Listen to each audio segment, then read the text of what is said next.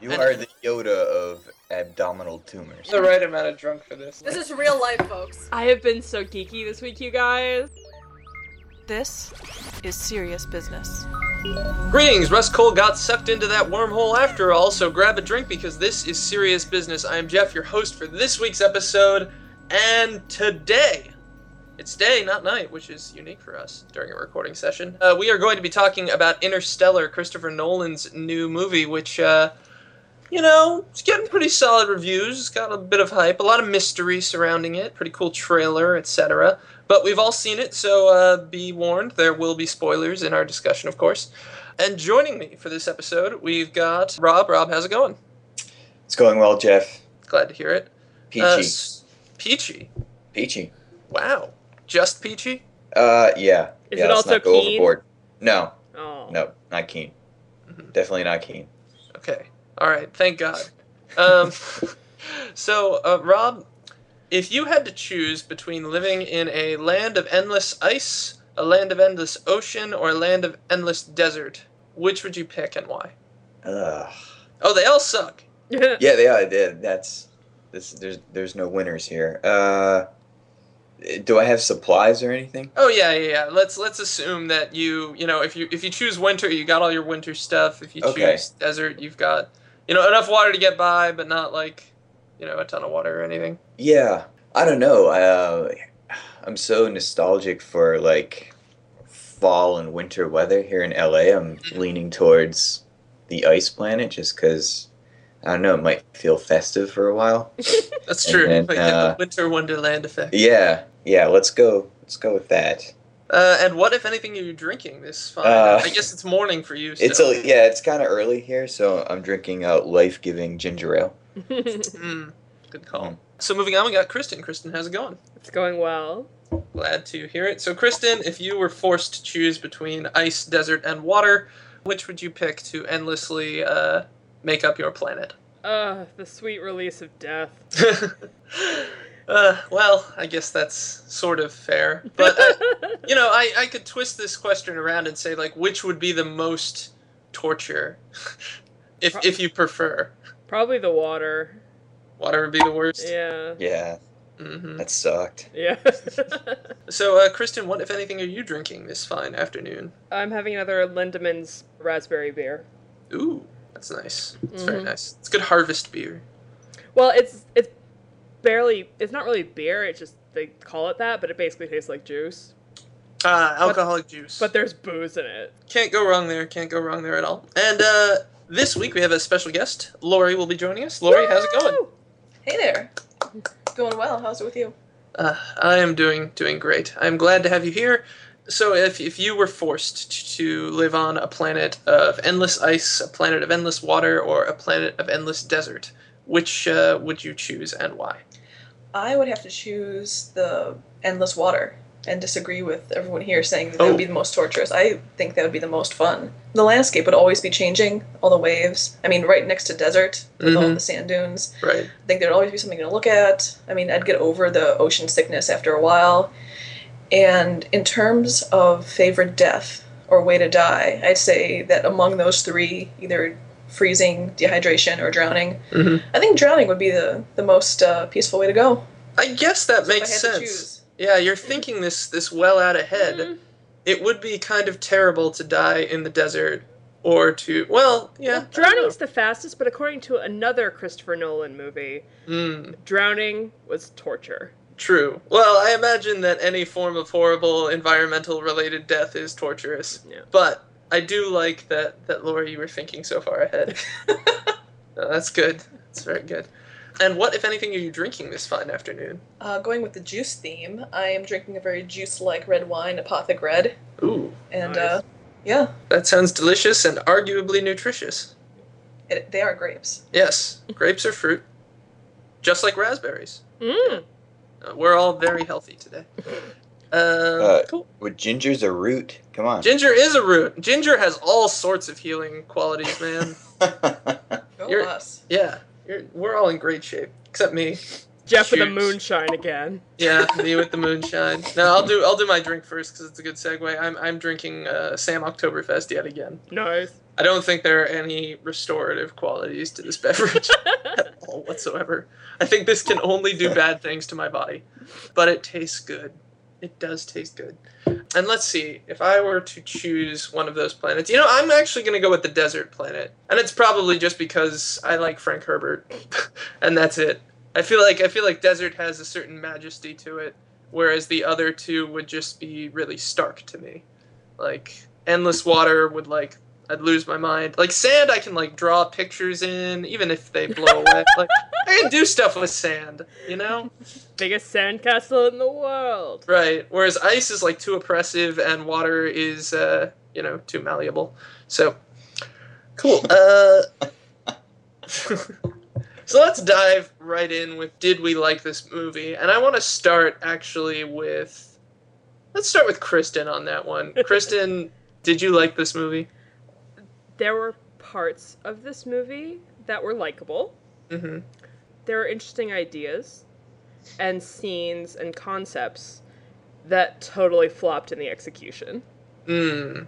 So I don't want my three fucking hours back necessarily, but I don't really think I need to watch this movie again. Yeah, I think that's pretty fair. Did did any of us want our three hours back at the end of this movie? No, No. I didn't. Mm. Undecided. Whoa. Undecided. Wow. So if you had like a wormhole that you could go through, oh no, you can't go backwards in time. Mm. yeah, Or can there you? was there was some confusion about the time stuff for sure. I uh, someone on Reddit published an, an image of the timeline of the movie with like all of the flowchart complexity, and uh, it's pretty it's pretty wild. But yeah, I liked. Ah, God, I like sort of like them. I wanted to like the movie. Yeah. I think I think my my attitude walking out of it would have been like going up to the Nolans or to anyone involved in the movie and being like, I really appreciate that you tried. good for you. Because I think you're right. I think there's a good movie in there somewhere. There, there are actually probably like six good movies Yeah. in there somewhere.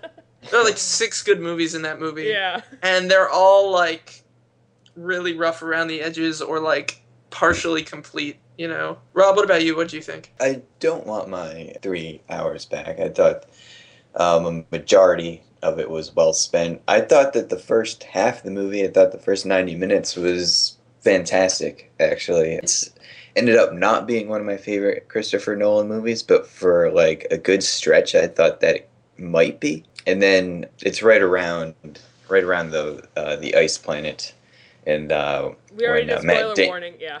yeah, we already in the spoiler warnings, but uh, with uh, Matt Damon appearance, Matt Damon.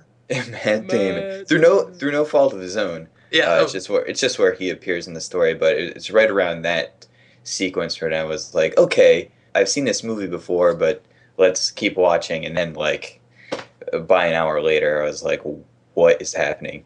And I kind of gave up there. So it's hard to evaluate because I thought that that first 90 minutes was so promising and good. When I think back to the movie, I think of those first 90 minutes. I mhm. trying to trying to block the rest of it out.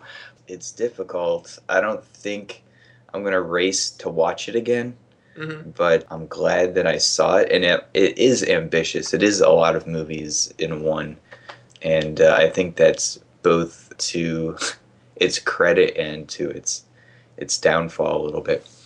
Right, before it spiraled into a toilet like black hole. uh, Laurie, what about you? What do you think of this movie? I really, really hated this movie. Oh, yeah. I like I could not stop raving afterwards and the first thing I did when I woke up the next day was think that was such a stupid manipulative piece of shit. I couldn't deal with it. No. And I the reason I hate it so much is that it had so much potential. And there were parts of it that were really great. Like some of the acting was phenomenal. It just did nothing with it. It's like seeing it's like seeing this perfectly frosted cake and being so excited about it and cutting into it and finding raw chicken in the middle. It's like you can't eat that. Raw chicken in the middle of the Yeah, no. That's like the greatest analogy. yeah, that's Like, really great. Yeah. I I, I loved like there were some great parts in there, and just as a whole, I'd probably you know punch books out of the wall to tell myself to bring more whiskey to to, to uh, the viewing. oh, that's beautiful. Bring booze to movie. uh, No, no, that's great. she's so right. Like, even like the elements, the technical stuff. Like, I thought the music was beautiful, but none of it was earned. Like, the music was trying to convince me that this is an important scene, this is a touching scene, but my brain was working, so I'm like, nah, it's not. And like the visual effects, so much of this movie was like through perspective, like through someone's windshield, Yeah. and I wanted like a close up of a gloopy star just being destroyed by a black hole. Instead, I'm like seeing it through a windshield and five layers of glass. Like, no, I don't care about their perspective. I want to see it. I want to see space. That's why I'm here. That's an interesting point. I actually don't know if I agree with you. I, I liked the kind of human centric perspective of those sequences. And I agree that like I guess it it would have been cool to see a wider, more objective perspective on some of those shots if it had been done really well, but I I liked being inside the spaceship with them when yeah, they went I, through I the have to. wormhole. I Like, agree with Jeff. I actually like that too, and Yeah. particularly some of the the angles that just appeared like they were like actual cameras mounted to the side of the spaceship. Mhm. Um, felt like NASA footage that I'd actually seen before, and I, I thought that was really well done. Yes, but that's part of the bigger problem with there's so much perspective issues with this movie. Like I Mhm. had literally no clue what I was looking at for like, Mm. the entire that whole docking spinning sequence. Like I knew it Mhm. was happening. I understood what they were going with that. Right. Um, and Christopher Nolan has a problem with this before, and I've defended him because someone did a whole video about in Dark Knight during the whole chase scene with Harvey Dent and the Joker, uh, and it's really confusing and everything. But that's like good guy, bad guy. We get it. In Mhm. this, like I, you know, we've got two like transporter ships, and I can't tell which one's which. Like which Right. one's Matt Damon, which one's Mhm. them, and like they're detaching. And at one point, you know, you think that Matthew McConaughey is sitting next to Anne Hathaway, and he's not Yeah, at that all. was Yeah. that was really could not tell what was happening. Yes. when that happened, I was like, I literally thought they were sitting next to each other, and Yeah. they're not apparently. They're in completely like different. yeah, vehicles. different. Yeah, They're like Yeah. across the ship from each other. That Yeah. was maybe the most clumsy moment of the movie for Yeah. for like so many different reasons, not just in terms of the execution or the camera work or, or the Mm-hmm. visuals, but just in terms of the the emotional impact that that decision's supposed to make. It was like it was like non-existent. Yeah, Yeah. yeah, right. Because you're like, wait, wait, where are they? I thought Yeah. Their chair was over there. Yeah, that was clumsy. Yeah, you don't know if he is trying to be a martyr or if he is screwing her over. I had no Mhm. idea. Like, Yeah, she's sitting out in space to sit there with an empty fuel tank. Is Yeah, right. It's like, I'm going to leave you alone to go crazy while I go self destruct. Yeah, like they talk about their, their plan is like slingshot around the rings of the black hole or whatever, and he's the one who knows how to do that. Did, did he tell her how to drive the ship after he leaves? I don't think so. Right. There there's a lot of decision making throughout the movie that seems like it was an attempt at creating a kind of complex web of of I guess you know, emotional interpretation that that was really interesting. But instead of it doing that, it was just messy and bad. like um the argument that they have about which planet to go to, where she starts talking about love, and then Mhm. he is attempting to be more rational, and Which then is You're nowhere. here Yeah. because of your daughter. Like, come on. right, exactly. It's it's at like later his his emotional attachment to his family is totally validated, but like Mm-hmm. hers, it, it's it, it's I I feel like the intention wasn't to make her seem incorrect. The intention was actually to make her seem correct, Mm-hmm. but the scene didn't do a good job of that.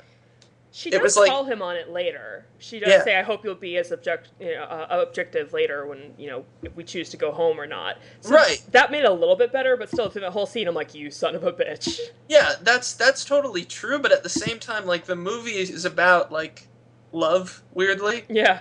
Like the movie is about like the stuff she says that he disagrees with is like what the movie Mm-hmm. attempts to reinforce.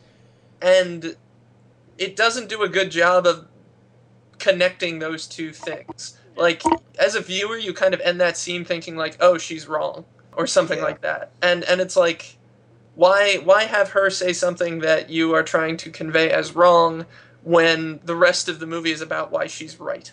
You know, Right. I, don't, I don't know. And Her that conversation just felt like it, it came from a place of realism because they're kind of there was a moment they kind of let us in on a conversation we didn't see, Mm-hmm. and that seemed very out of place with the narrative we had been given so far.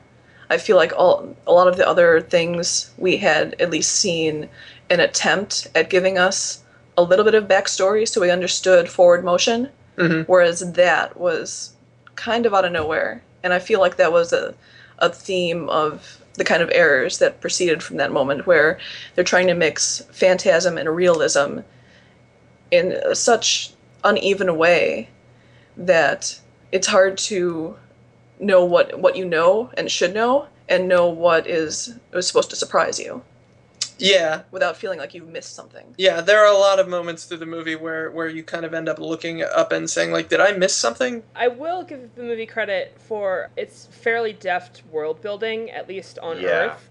Like when they have they're sitting down to dinner and everything is corn, and it's just an oh god, that's Mhm. terrible. but like even you know the conversation, the parent teacher conversation that he has, um, it's a little more on the nose. It's a little more obviously like this is the world we're in, but still like they do it fairly quickly and in an interesting way. And like also, you know, it's also a character moment at the same time as explaining like what the worldview is at that point. So stuff like that I thought was fairly well handled. Like the dialogue is all fairly solid on like a line by line basis. Yeah, Yeah. I, I'm gonna go jump in and agree. And one of the reasons I love the beginning of the movie so much is what Kristen is is mentioning the world building. I thought the stuff on Earth actually, with a few exceptions, um, Mhm. was really well done, and actually was surprised with the time that the movie took on Earth before we actually get into space to establish a lot of those character things because there were actually a, a couple of character moments once they actually are on the mission aren't in space that I thought were actually pretty poignant. Um, I think after the wave planet, when Matthew McConaughey goes back to and watches 30 years of his kids' messages, was like actually really affecting and Mhm. um, done really well, and probably my favorite part of the movie. It was pretty heartbreaking, I thought, but that was all based on uh, the work that the movie did early on. I thought anyway, and I thought it paid off. I just wish they'd aged up the other astronaut a little bit more because like Mhm. they threw some gray in his beard and like I wanted that to be more starkly obvious that it's been 23 years. Yeah, was that not a, a mind fuck right there when they got back from the, the wave Yeah. planet and it was like 23 years and Yeah. it was like an audible gasp in my theater when that, that happened. It The- was really cool. It was cool, but I wish it had been more visually obvious. Yeah, I- right. I wish also. I mean, it's it's one of the many ideas in the movie that are great ideas that don't get explored like to the extent that they deserve. Like 23 years would drive a person crazy. Yeah. like like I don't care how long he slept or didn't sleep. Like he would be insane. Yeah. Like human beings cannot be alone for 23 years. Like human beings can't be alone for like 3 months. like like solitary confinement destroys human beings. and he was already So- pretty fragile to begin with. Exactly. He Yeah. wasn't exactly like Captain Stalwart uh, amongst their crew. Like, and and it's like it's it doesn't get really addressed beyond that one moment of like, I didn't think you guys were coming back, and then it's like, oh, he's just sort of fine. How does he remember how to talk to people? Like, he's got a robot buddy, sure, but like, I don't know. I don't think robot buddy would like maintain your social skills for because he was probably what like thirty before Mhm. like he, he was not you know uh, it's like almost half of his life was by himself Mhm. like No, he had a humor about him that was not uh, would not be normal. He he didn't seem desperate enough. It was more like a "oh, did you fall in?" type thing. yeah no i think it would have been pretty interesting to play with like that guy being crazy uh, Yeah, or something yeah. like that and and, and I I thought he was. just I, I mean, I thought that's where the movie might be going. mm, yeah but the movie Well- didn't have room for it It- 'Cause there's the well, other guy it who went did, crazy. just with another character, with the Yeah. Matt Damon character. right exactly Yeah. Uh, Matt. Oh man, when they, they they- cut to the robot, he's like, "Oh yeah, I had to dismantle it." And I was like, "Nope, no, he didn't. He really, really didn't. hmm Guys, Yeah. watch out." Yeah, I want to Uh, say that that was, you know, it's tough. It's it's difficult to accuse that of being too predictable because in a way it's sort of homage to like what happens in every space exploration movie. Like one person or machine or something goes crazy inevitably. But like the Um, whole subplot, like it, it was barely necessary. Yeah, that's true too. Yeah, that's what made it. There were two things. One was that it it didn't feel earned in the way that Kristen was explaining earlier. Like actually, a number of things in the movie felt. Mm. And secondly, I, I feel like I've seen that plot at least three times and done a little better, or at least with a little more pizzazz. Or faster. Um, yeah, right. Yeah, it's yeah. it's sat on the twist too long. I think they would have had to take it further in order for us to actually be shocked at this revelation that oh everything's everything's been faked. hmm Mhm. I mean, the only thing that really matters about everything being faked is that now Cooper's daughter, she thinks that he left her, like on purpose, and with no intention of coming back. And so it's the betrayal that's the only thing that really matters to the entire plot. Because if the through line is the emotional relationship between the daughter and Cooper, then that's all you kind of need out of that whole twist is that sh- is her realizing that this was kind of a doomed quest. Yeah, on a broad note, with the exception of a few moments, I actually just didn't buy their family, like as a family, Mm. or or any of the relationships. They just didn't. I don't know if it was a, a casting error or a directorial error or what, but like, you know, it's interesting, Rob, that you talk about liking the first half of the movie so much, and I agree. There there are a lot of good sort of cerebral setups throughout the first half, but at the end of the day, like I didn't feel any legitimate emotional connection between like the father, the son, and the daughter until the scene you're describing when he watches them, you know, 30 years worth of, of messages. Like that was the moment where like it got me. And like even when when he's sitting there like crying with her on the bed about leaving, I was like I I don't really like I don't buy you as a father daughter for some reason, so this isn't really emotionally affecting me at all. Um, Interesting.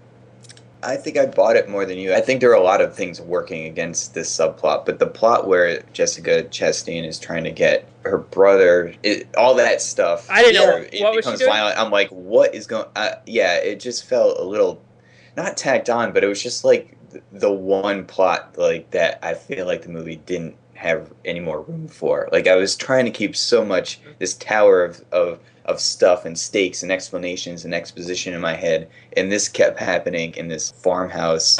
I don't know why we keep going back to this. Uh, Are we going to find a solution to something in space? In Right. this, this kid's lungs or something? Like, what is happening? so that was the one part of the movie that felt like a little fatty. Like it could have been trimmed a little bit. Well, I Yeah. thought they were going with that is that it sounded like she was thinking about going into space and Cooper was going to come back.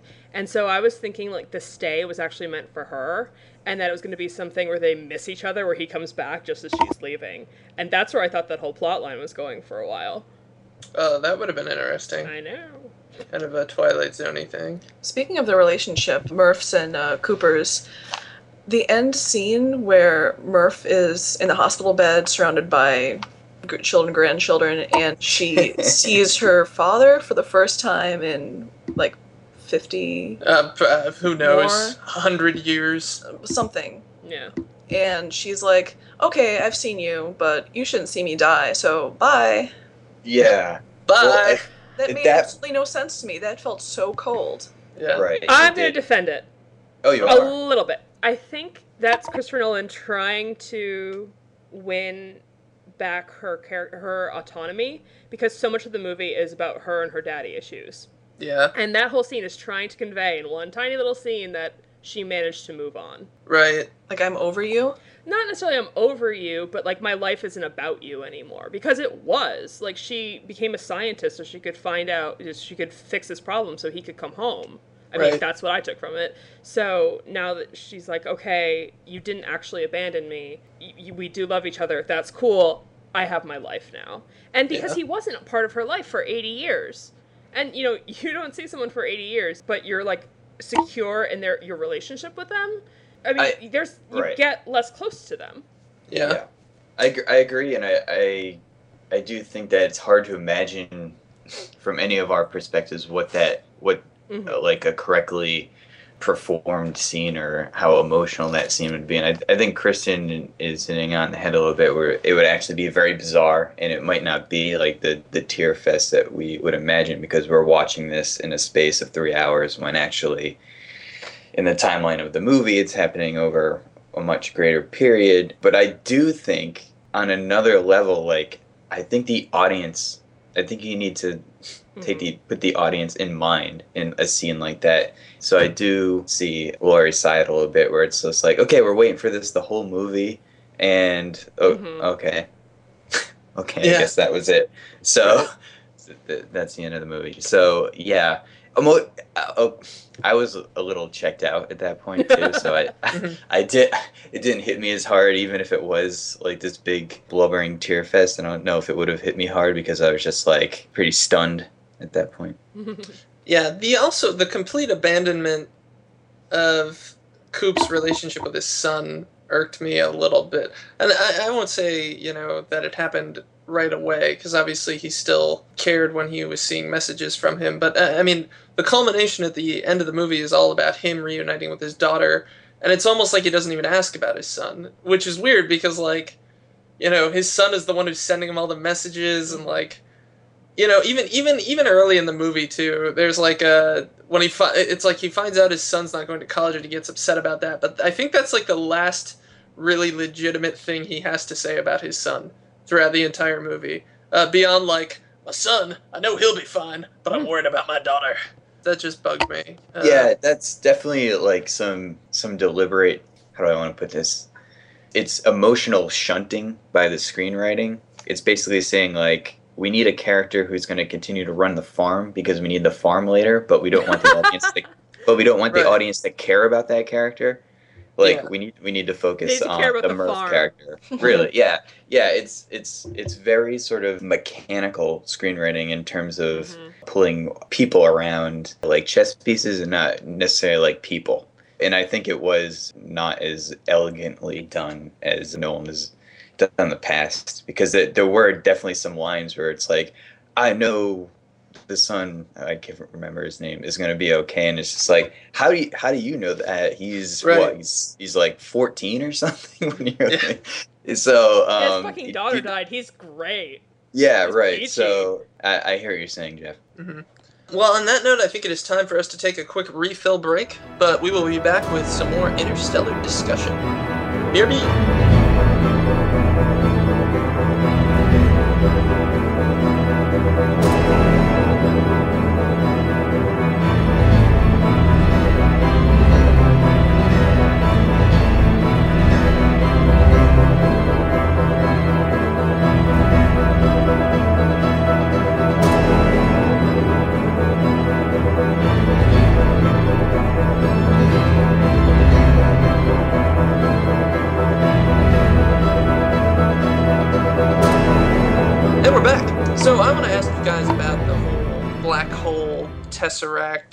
Sequence where Coop falls into uh, the fifth dimension. Rob, Uh, what'd you call it?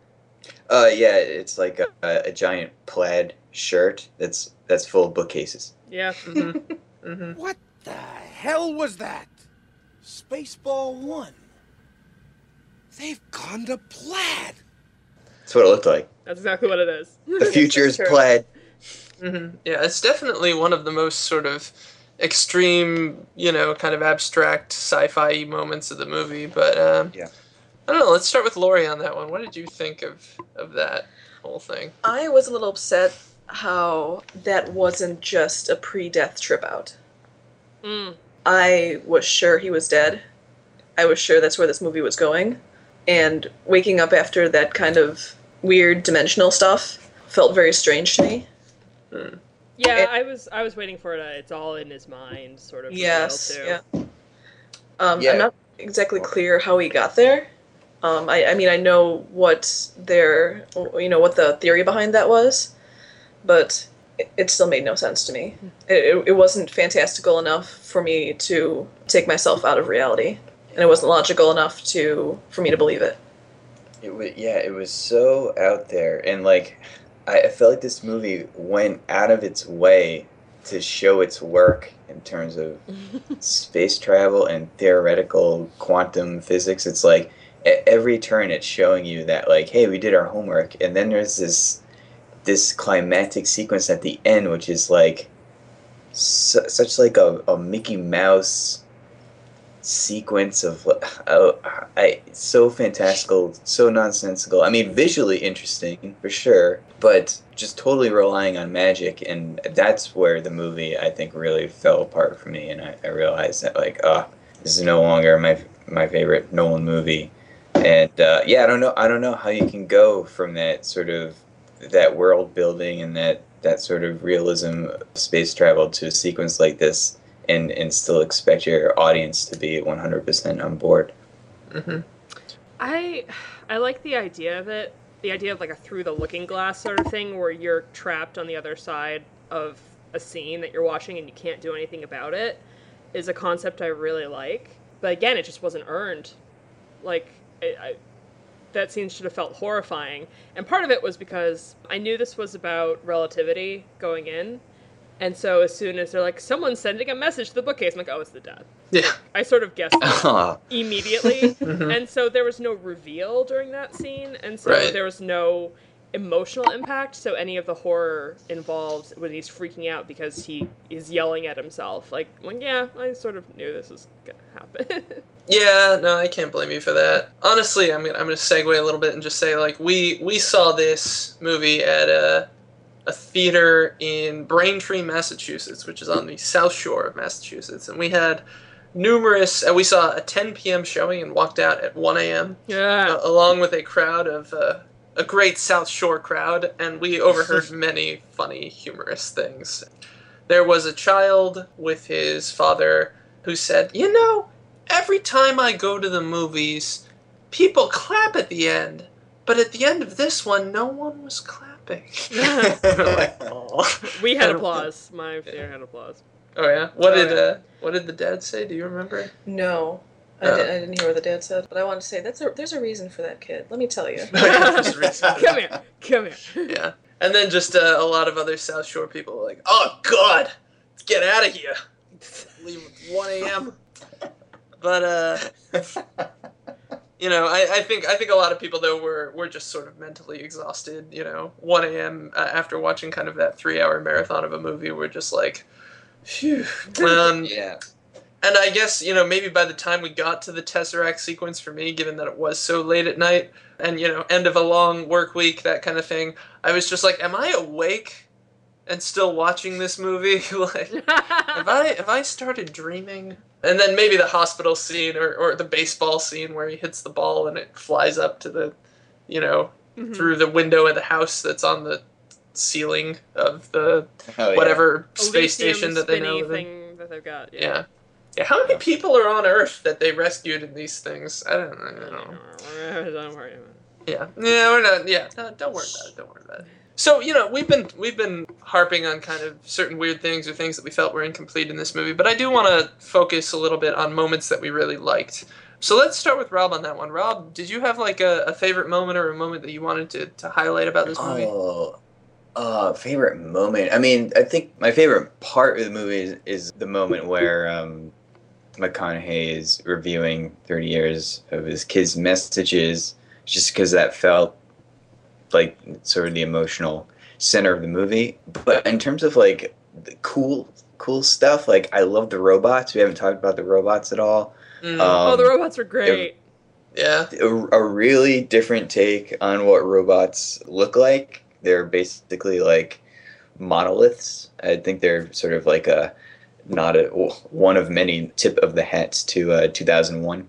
And they also are very benevolent, I would say, robots. And just the way you would think that a, a monolithic robot would not be versatile, but and I think they cheated like a lot of the spatial stuff with the robots. As the movie progressed, we saw like different sort of iterations of what these robots could sort of like contort themselves into, and I thought that was really awesome. It's like they have hands Um, now. What the shit? Yeah, they have hands, and like one one was like cartwheeling like in the water. It's like, man, this is awesome. That yeah, so, so cool. I know that was really cool. So I I did enjoy. I think it was uh, was it Tars and Case.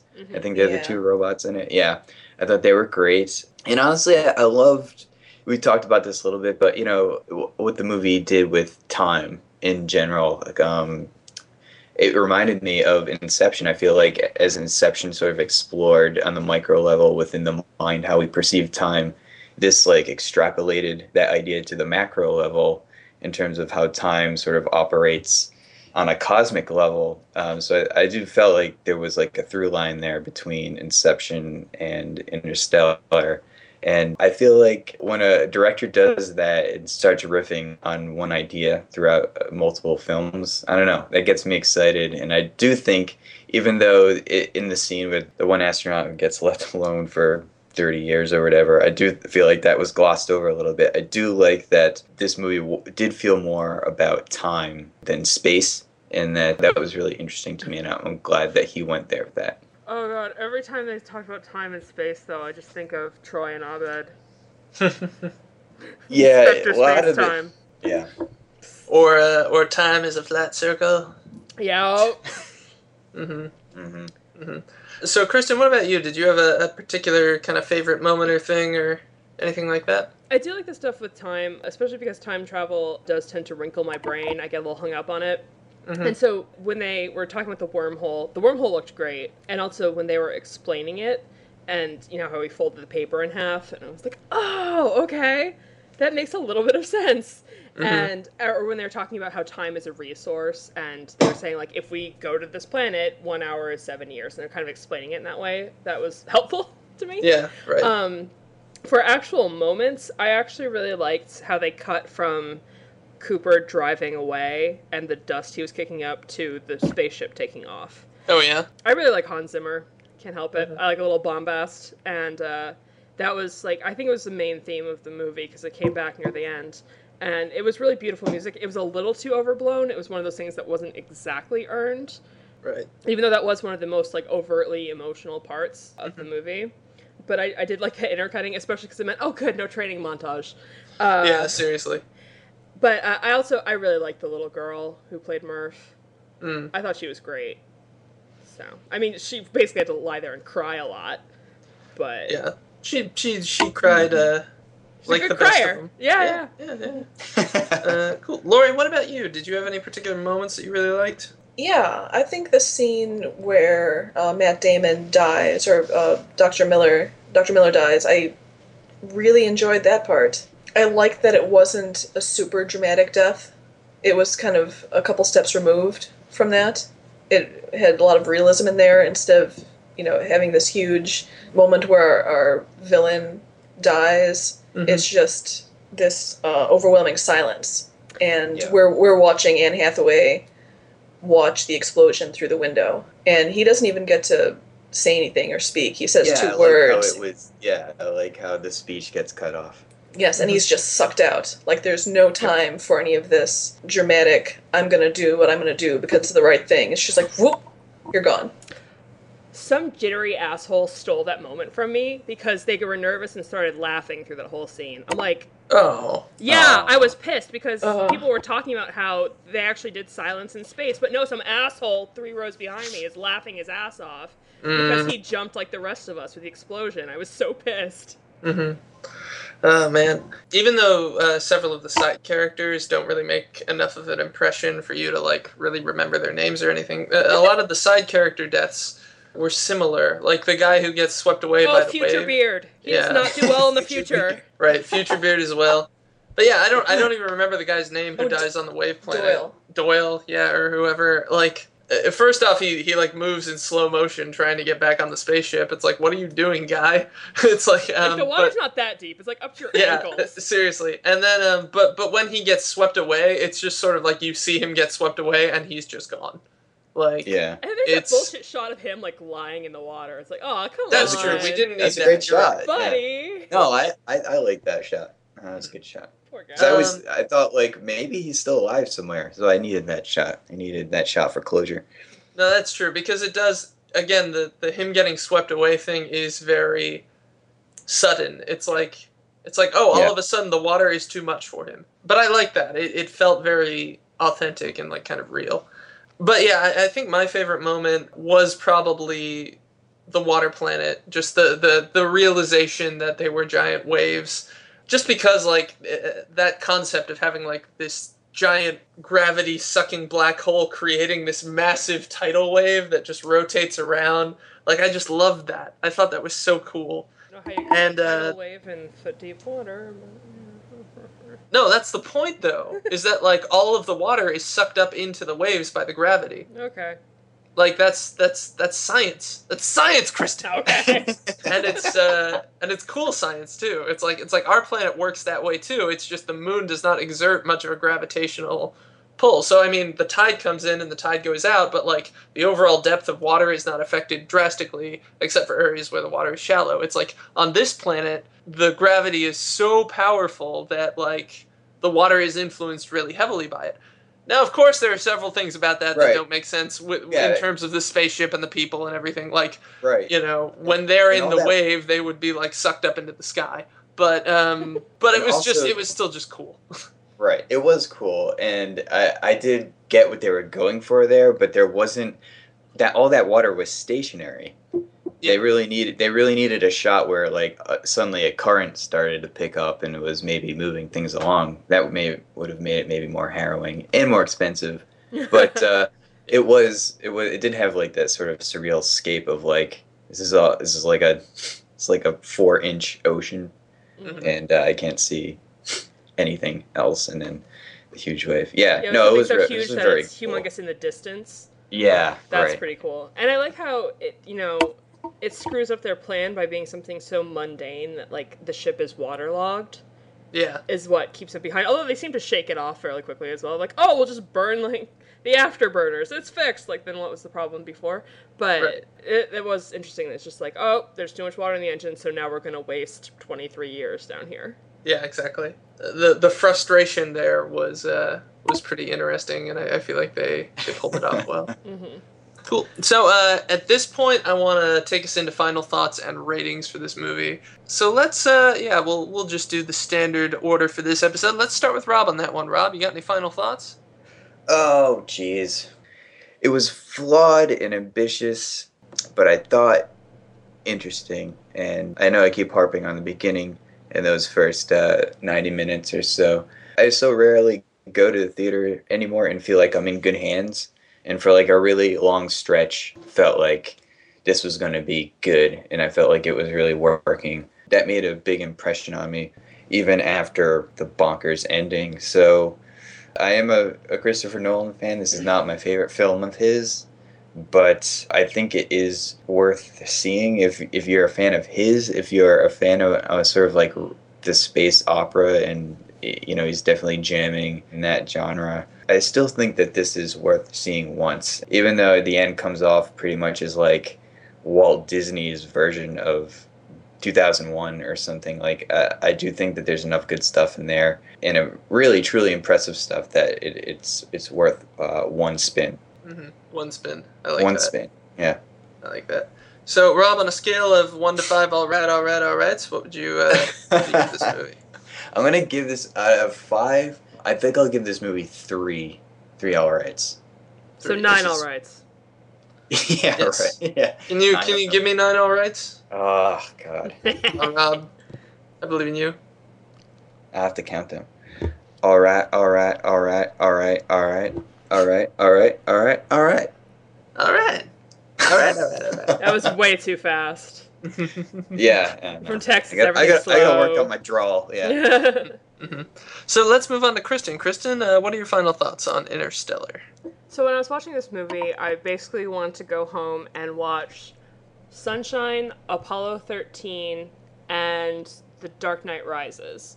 Uh, because it made me think of all of those. And like we mentioned before, this is like six different movies, and I wish it had been one really good movie.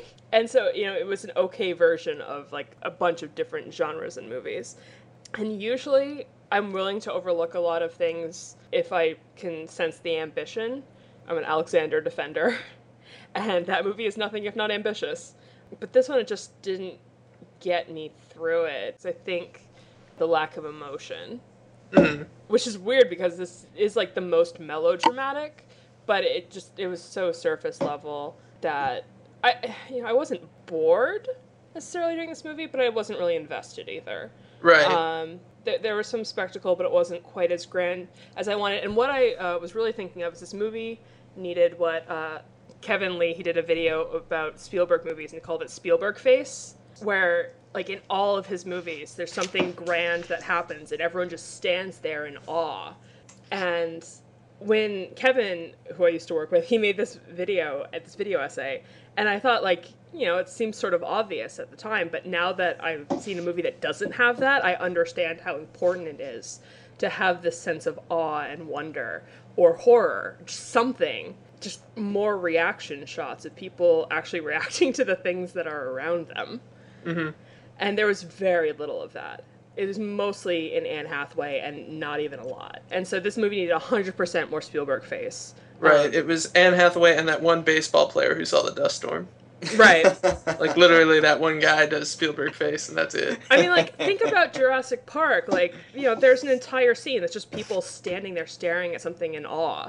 And, Yeah. like, having a panic attack about it. Like, we There was- needed more of that. You're in the defi- vacuum of space. right. There's definitely like a moment of like, well, there it is when they're like looking at the wormhole, and I was Yeah. like, everyone should be shitting themselves right now. Like, you you're about to go through that thing, Yeah. and nobody knows what's on the other side. Mhm. So yeah, I, I actually I I I've seen that Spielberg face thing, and I've actually sort of like, wrinkled my nose at it. But now that I think Kristen's right, I, I do think that that at least at one big moment like that, especially in terms of all the cool space stuff that we saw. I mean, it that's that's in the movie. Yeah, there's very little awe from the the Mhm. these characters. Yeah. So, Kristen, on a scale of one to five rapidly rotating robots, what do you give this movie? The exact amount that were in the movie, two and a half. Ah, two and a half. Not bad. that that was well played, by the way. That was you. not planned, audience. That was not planned. But it worked out perfectly. Thanks, Laurie. It Thanks, worked buddy. out perfectly. Nice. Cool. So let's move on to Laurie. Laurie, what are your final thoughts on Interstellar? looking back over all the problems I have with this movie, I think they could all be remedied by making this into a book. I don't think we have nearly enough time with the characters and the situations and explanation to really get attached to any of that. So I will wait for the novel of this movie. Um, as a movie, it just felt really. You see, it was kind of emotionally torturous for me because I'd get attached to something and then something really stupid would happen and be like, "Wait, what? You just you just won me over. What are you doing?" And it was that back and forth for a couple of hours. I would not see this in IMAX. I would not recommend anyone see this in IMAX. It'll just make the disappointment bigger. Oh wow. I would watch your friend's DVD Mhm. at their house. So Laurie, on a scale of one to five self-important speeches from Matt Damon, what do you give this movie? I'm gonna pull a Hey, n- now now you're just playing with with the precedent that. Yeah, I was about to say, I'm gonna that pull Kristen a- set up. I'm gonna pull a Kristen and say, the, um, I, I would say one less word than Matt Damon gave us in the movie, just one, One. a gasp and a half a word. I see. I see. All right. So a one, a whopping one out of five. Wow. Oh, jeez. All right. So um, let's see. My final thoughts. You know, I want. It's cliche, but I, I kind of want to use the phrase "beautiful disaster" to describe this movie. It's a lot of really great ideas, and it's it's kind of botched by just how many great ideas are trying to compete with each other. No single great idea gets really the presentation and. Uh, kind of thorough examination that it deserves. One second, we'll have this incredible emotional sort of sequence where uh, crying and watching his family grow up in, you know, 30 second clips. But but 30 minutes before that, you'll have Michael Caine saying like, "Well, you're the best pilot I've ever known," and it's like, really, this this movie's gonna pull that shit? Like the the this is the best pilot in the world who has just stumbled in here so clearly he will pilot this vessel. Like hmm I don't know. It's, Laurie's right in that like there are, there are so many moments that are just kind of stupid. They're just kind of dumb. I, I definitely did not hate it. I don't want my three hours back, but I, I will probably never watch this movie again. I'll probably watch clips. Like I'll watch certain parts of it again, but I'll, I, I doubt I'll sit through the whole thing again. So for me, on a scale of oh one to five abandoned Anne Hathaways, I'll give it I'll give it 2.5, which I think is the same thing that I gave The Dark Knight Rises, which, uh, you know, this is tied for kind of my least favorite Nolan movie with. So, you know, right in the middle. It's it's a, it's a little bit like looking out the window while you're on a long train ride. It's like sometimes you see things that are just beautiful, and sometimes you see a bunch of litter and a bunch of graffiti that is kind of subpar. Deep. Deep. Yep. Uh, so uh, I think let's let's actually go ahead and take another quick refill break, and then we'll be back with Geek the Weekend wrap. So uh, we will BRB.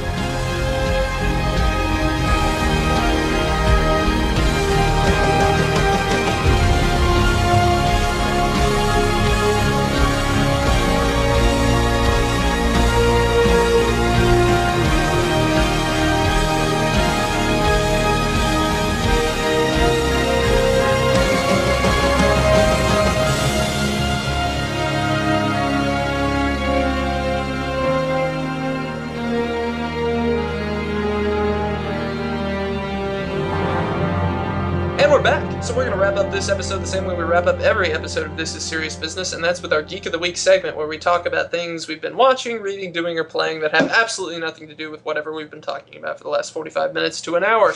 So let's start with Rob on that one. Rob, what have you been up to lately? Oh, I hate you, Jeff. I always doing this to me. Every, Yeah, every single yeah. week, I'm like, oh, Rob's on. Let's uh, let's make him. Yeah. uh, you bastard. Um, man, I'm about to go see Birdman. Can I just yes. can I report back about Birdman? God, Birdman Uh, is as- so awesome. I've heard, heard. Oh, did you see it?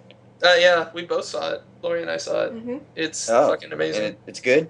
Yeah. Oh, I well, I'm really looking forward to it. I'm about to do that in uh, about half hour. So um, I heard it's great. It's like really long, long shots, is it, or one continuous shot or something, and it's like a play on Michael Keaton's actual career as Batman and all all, the, all these wonderful things. So I'm uh, really looking forward to that. And uh, yeah, I'll, I'll report back. I'll report back. This is a two-part Geek of the Week. This is Mhm. my anticipation version, and later will be my reaction version. Yeah, I think a couple episodes ago I do I did a geek of the week on Birdman, and I, I'm I'm Way to interested not to listen, Rob. Yeah, yeah. I am. oh, was I that am- last week? I didn't. I didn't listen I, last I week. don't remember if it was last week or the week It was before, but it was, weeks it was fairly recent. Yeah, Yeah. but I uh, I do I actually really do want to hear your take on it as well because uh, Okay. it's it's it's a movie that is not good in any sort of traditional mass market way. Like it's definitely a little bit more art house. So there's a lot of subjectivity to why you might think it's good if you think it's good. So cool, very cool. All right. Now let's move on to Kristen. Kristen, what do you got going on? Under the Skin was a movie that came out, I guess, early this year that I never saw. But there's actually a book of it. And it was a Kindle Daily Deal. It was 99 cents, so I figured I'd absorb the risk on that one. Mhm. Um, so have you guys seen it, the movie? Yeah. Okay, I feel like what little I saw of like the trailer and like clips from the movie, the book was very different. Yeah, I Um, heard that too. Yeah, I mean, I think if I've seen the final form, so spoilers for Under the Skin, I guess. Uh, it's kind of something akin to the Hannibal monster. It's like that Wha- black thing. Oh, oh, um, yeah, I, I know what you mean. Um, sorry, I didn't follow here there for a second. Yeah, well, can I spoil this? It was- It's just like a sort of a black salamander person. Oh, okay, because Yeah. in, the book they're like dogs, Oh, oh, God, like space dogs or whatever. space dogs. Yeah, but it's basically like this whole environmental vegetarian sort of treatise almost. It was interesting. I mean, the use of language was very interesting. You know, like they refer to human beings, but they're, it's not what you would expect. And I thought it was pretty good. I gave it a three on Goodreads because I take a star off. Uh, my new rule is you get a star demoted uh, if there's an unnecessary rape scene. So, or if you describe if you spend too much time describing a corpse as hot. Ooh. Yeah. It's like I don't care how good the rest of it was, you lose a star. So that's my new rating. But otherwise, yeah, the book was pretty interesting and it wasn't super long. So yeah, I read Under the Skin. Hmm, cool, very cool. So let's move on to Laurie. Laurie, what have you been up to lately? Well, if there's any kind of geek I am, it would be a music geek. Two weeks ago, I went to Chicago to see the David Bowie Is exhibit at the MCA, yeah, Modern Museum of Contemporary Art in Chicago. Oh, nice. And it was everything I wanted to see and more. It was fabulous. It was, uh, Glitter everywhere. that's the funny thing. A lot of the, they had a ton of his costumes, all of the Ziggy costumes, etc. And what struck me the most was that compared to every time I see like David Bowie actors or homemade costumes, they're always much more over the top than what I actually saw in the exhibit. It was great. And it just kind of speaks to how a legend can kind of be built up and built up and made into this fantastical character that is just larger than life. hmm And it was an audio tour, which was great. You'd put on headphones, and there were sensors on the walls that, depending on where you were, it would play a different piece of interview or a song or a radio piece or something. And if you're in Chicago or going there anytime soon, I'd definitely recommend it. Cool, very cool. Yeah, it's nice to hear a geek of the week that comes from Chicago because I feel like we we tend to cover the coasts really well, um, the coast or, or the far island of Hawaii. but uh, it's nice to uh, nice to get a little midwestern stuff in there because Chicago's got tons of cool stuff that, that's pretty much constantly going on there. So cool, very cool. So let's see what what should I talk about? I've been watching a whole bunch of stuff lately, and I'm trying to to decide. You know, I, I think I'll actually talk a little bit about two different shows just in relation to one another because they happen to be on in the same block on NBC on Fridays, and that's uh, the new season of Grimm and uh, the premiere of Constantine, which I think I've talked about a little bit in the past for Geek of the Week.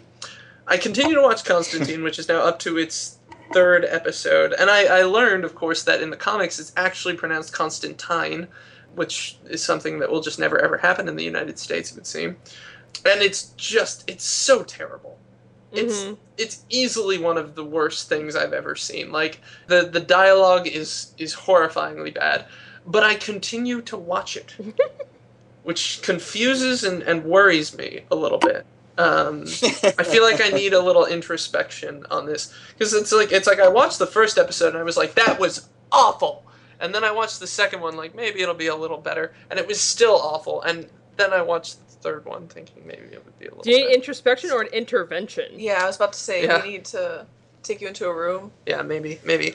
Um, so Your Grimm on the behavior has affected me in the following ways. right, exactly, yes. So Grimm, on the other hand, which I think is in its fourth season, has been surprisingly very good. Which is weird because I, I think I've talked about Grimm before a little bit, and uh, I always say like it's kind of schlocky. It's not, you know, it's fun, but it's not really good. But it's for a TV show in its fourth season, like they've got a good continuity going that has consequences and like characters actually develop in ways that are non-circular it's it's weird like maybe maybe this was the plan from the get-go like it, it wasn't going to be just some stupid like monster of the week thing. They were like no we'll have a long standing plot that that has a lot of world building and that will eventually get interesting in a way that makes sense. And it's mm-hmm. like it's really refreshing to see that happen in a tv series at this point because normally they're just off the rails particularly with like supernaturally tv series but I would say Grimm has actually like grown into something that I, I actively look forward to in terms of just seeing what's going to happen with the characters. So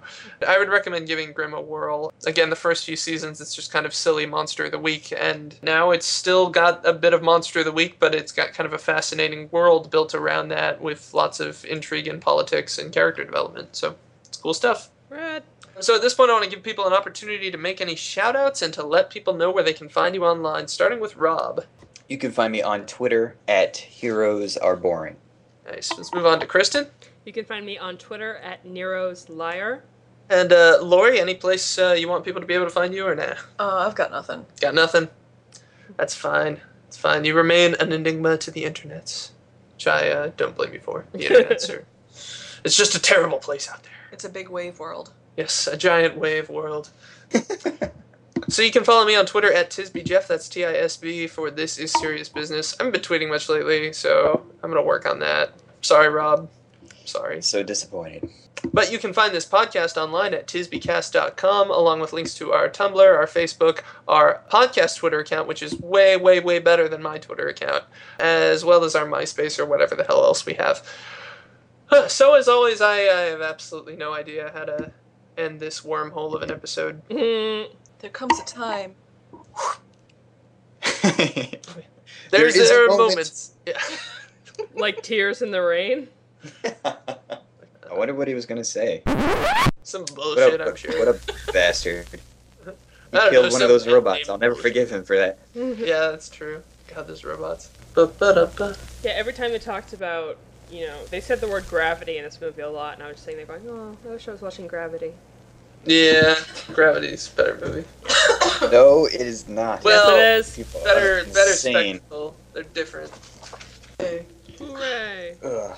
Wait, you gave Dark Knight 2.5? Dark Knight Rises. Dark Knight Rises? He's a Oh. monster. What's wrong with you?